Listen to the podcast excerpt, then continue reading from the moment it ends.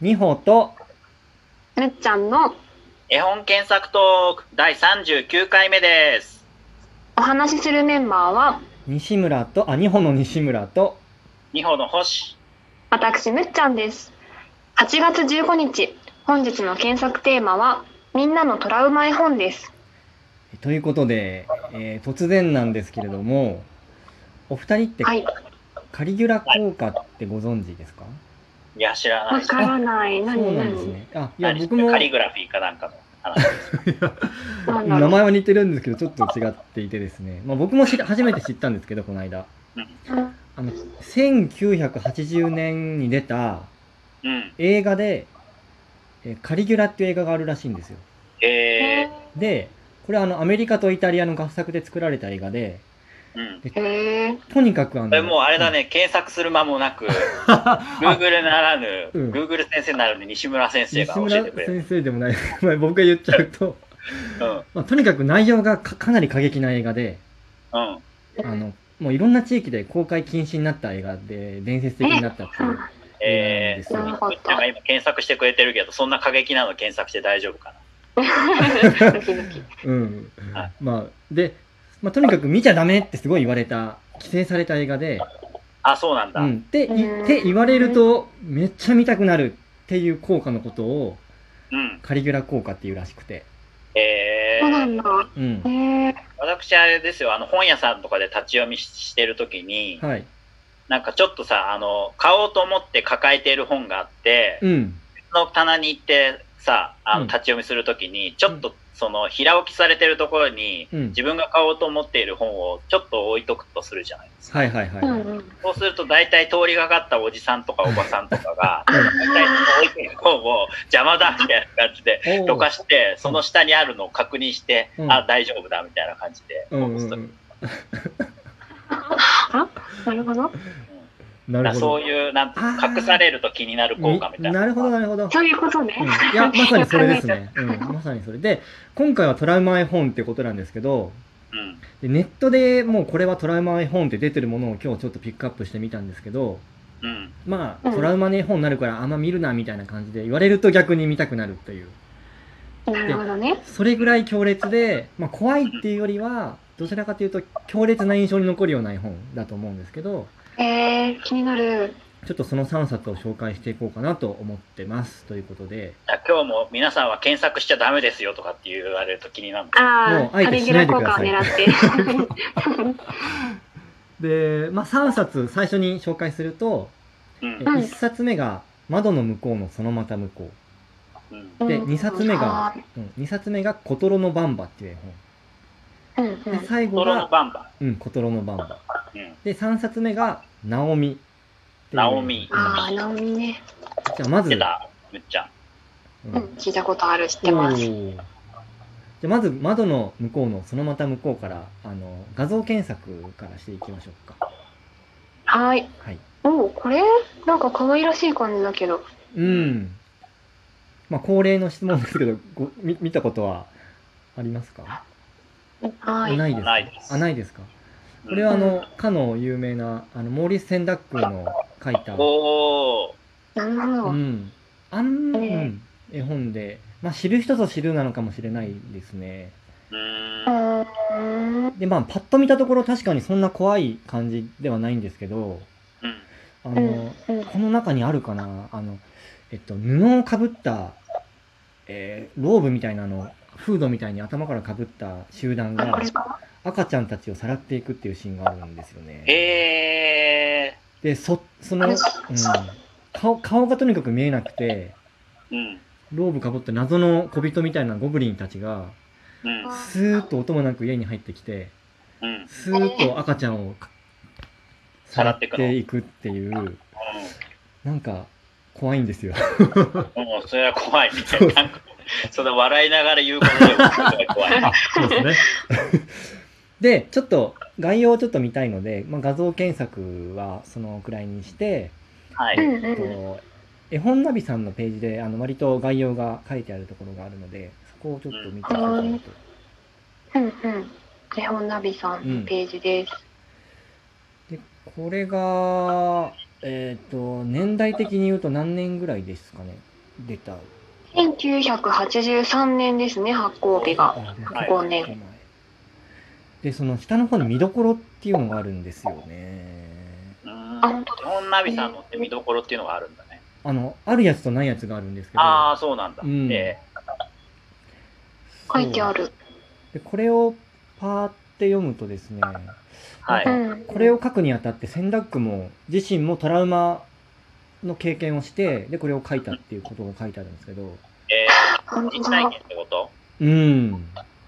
で、それが何かっていうと、誘拐事件が当時、流行ってたっていうか、そういうニュースがいっぱい出たってらしくて、うん。子供たちが誘拐されて、うん。で、殺されちゃったりするみたいな、そういう。うえん、で、結構なんえか、ーそういうのって、なかなか不条理な事件じゃないですか、事件とか事、うん。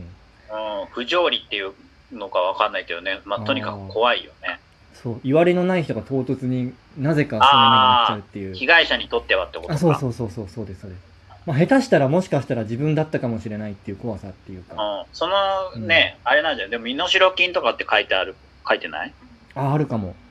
でもあれなんじゃないですだから、その、お金持ちのお子さんが誘拐されてんじゃないかな。あーそうかもしれないでそうすかもしれね。ないですね。あ、確かに確かに。うんうんうん。なんかでも、書いてありん、ますね面白いで選もこのセンラックの絵本はそういうお金持ちって設定ではないんだよね、多分ね。これはどうなんですかね。なんか船乗りのお父さんと、で、お母さんはなんかぼんやり、なんか子供から離れていっちゃって、でうん。子供二人残っちゃって、それでさらいに来るみたいなうん話なんですけど。うん。まあ、なんかそういう、なんだろう。センダック自身もそういうニュースを見て、うんそういう怖さを絵本で表現したっていうことを書いてあったんですよねなるほどなうんでもそれが絵本にできるっていう懐の広さが絵本にあるね、なんかね。確かにあなー今それを企画して出そうと思っても、すごい、う。うんまいこといろいろなポジションの人がマッチングしないと世に出なさそうだなと、ちょっ確かに。今日紹介する絵本って、と。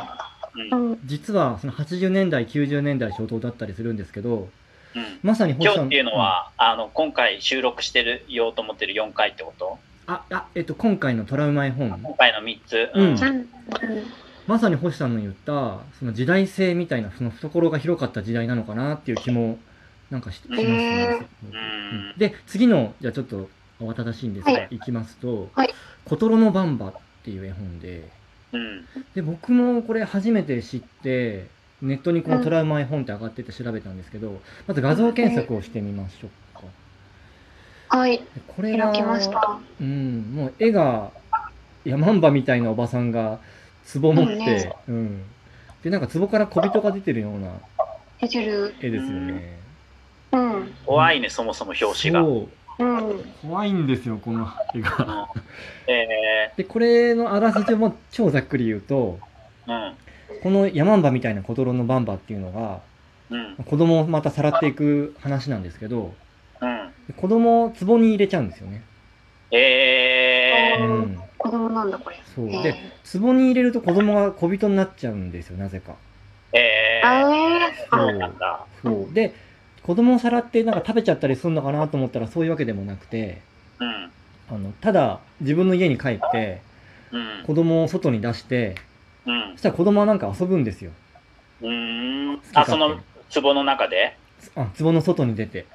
あ、壺の外に出て。あ、うんじゃあもう、壺になって小さくなったらもう戻れないの戻れないんですよ。ええー、うん最 悪や。で、あのーちょっと面白いブログがあったんですけど、むっちゃんあうんの、うん。あれ、送ってたリンクね、ちょっと押せますかね。うんうんうん。今、この行きますね。ちょっとこの、お医者さんはお坊さん。はい。そう、お医者さ新んしい段取りですね。送って たちょっと効率化を図 って。えっと、おお医者様お坊さんっていうブログがあるんですけど、ここうで、ん はい。コトロのバンバーを紹介されていて、でうんはい画像がすごい怖い画像が載ってたので、そこだけ見てほしいんですけど、あなのるほど。赤い画面で子供たちが遊んでるっていう写真が、うんああ、ちょっ今と撮り過ぎた。これか。。そうそう。なんか夕焼けに子供たちが遊んでるような雰囲気の絵があって、うん。これがもうんう死の世界みたいな感じですごい怖くないですかああ、時刻みたいな。これもう戻れないのかみたいな。うん。まああ、ああ、の、絵本の話を読むと、うあん。のーまあ、最後は何かしら解決があったりするまあこれはオチは言わないですけど、うんまあ、あるんですけど、まあ、このシーンがとにかく怖いなっていうえー、西村さん、これいつ読んだのこれはあのネットで調べて最近読みました えーあ、ー何図書館とかで借りてってことえっとネット情報ですね僕の見たのはネット情報で。ああ、もうネットで全部読んだんだ。あぜ全部は読んでないんですけどネットで出てるとこだけえうー、ん。そうちなみにこれあの福音館の子供の友で1990年に出ててうん、これがあの配本されたと思うとちょっとゾッとしますよねっていうそうだね。あとなんか2009年にもう一回出てるっぽいけどあね。そうなんですねうんじゃあちょっと急いでごめんなさい次の最後のナオミを検索してみようかなと、うん。ナオミ。ナオミが、あまあ、画像を見るともう写真絵本なんですけどうん。そうねうわ、めちゃめちゃ怖い。ちょっとさ貞子みたいな雰囲気日になる本うんうん。これイマジナリーフレンドってわかりますかねいや、わかんない。とかもあなんか子供の頃になんか架空の友達と一緒に遊んじゃうみたいなああ、はいそはういはい。いうど修正のことを言うらしいんですけど、まあ、とうんとこの絵本もそそういうイマジナリーフレンドの絵本なんですけどうん、でもお人形さんがいるけどね。あそうお人形さんがこれがにイマすジごナリーくフレンあうんが、なんか魂持ってるみたいな感じ。そうでド。な女んのか子にとっての。私は見えてないけど人形はこう言ってるんだわこういうふうに聞こえてるんだわとかうん。私視点じゃなくて人形視点でこう感受性を感じちゃうっていううん。そういうお話で、えうん、うん。うんうんうんというこれもあの見てはいけないというふうにあえて言っておきますけどあの読むとすごく不思議な感じがして、うん何とも言えない怖さっていうか、まあ、魅力も妖艶さもあったりして、うんうん。うんまあ、ぜひ検索しないでいただければな とそれは無理な話だな。まあということで今日というこはとで、ありがとうございました。ありがとうございまし。ありがとうございました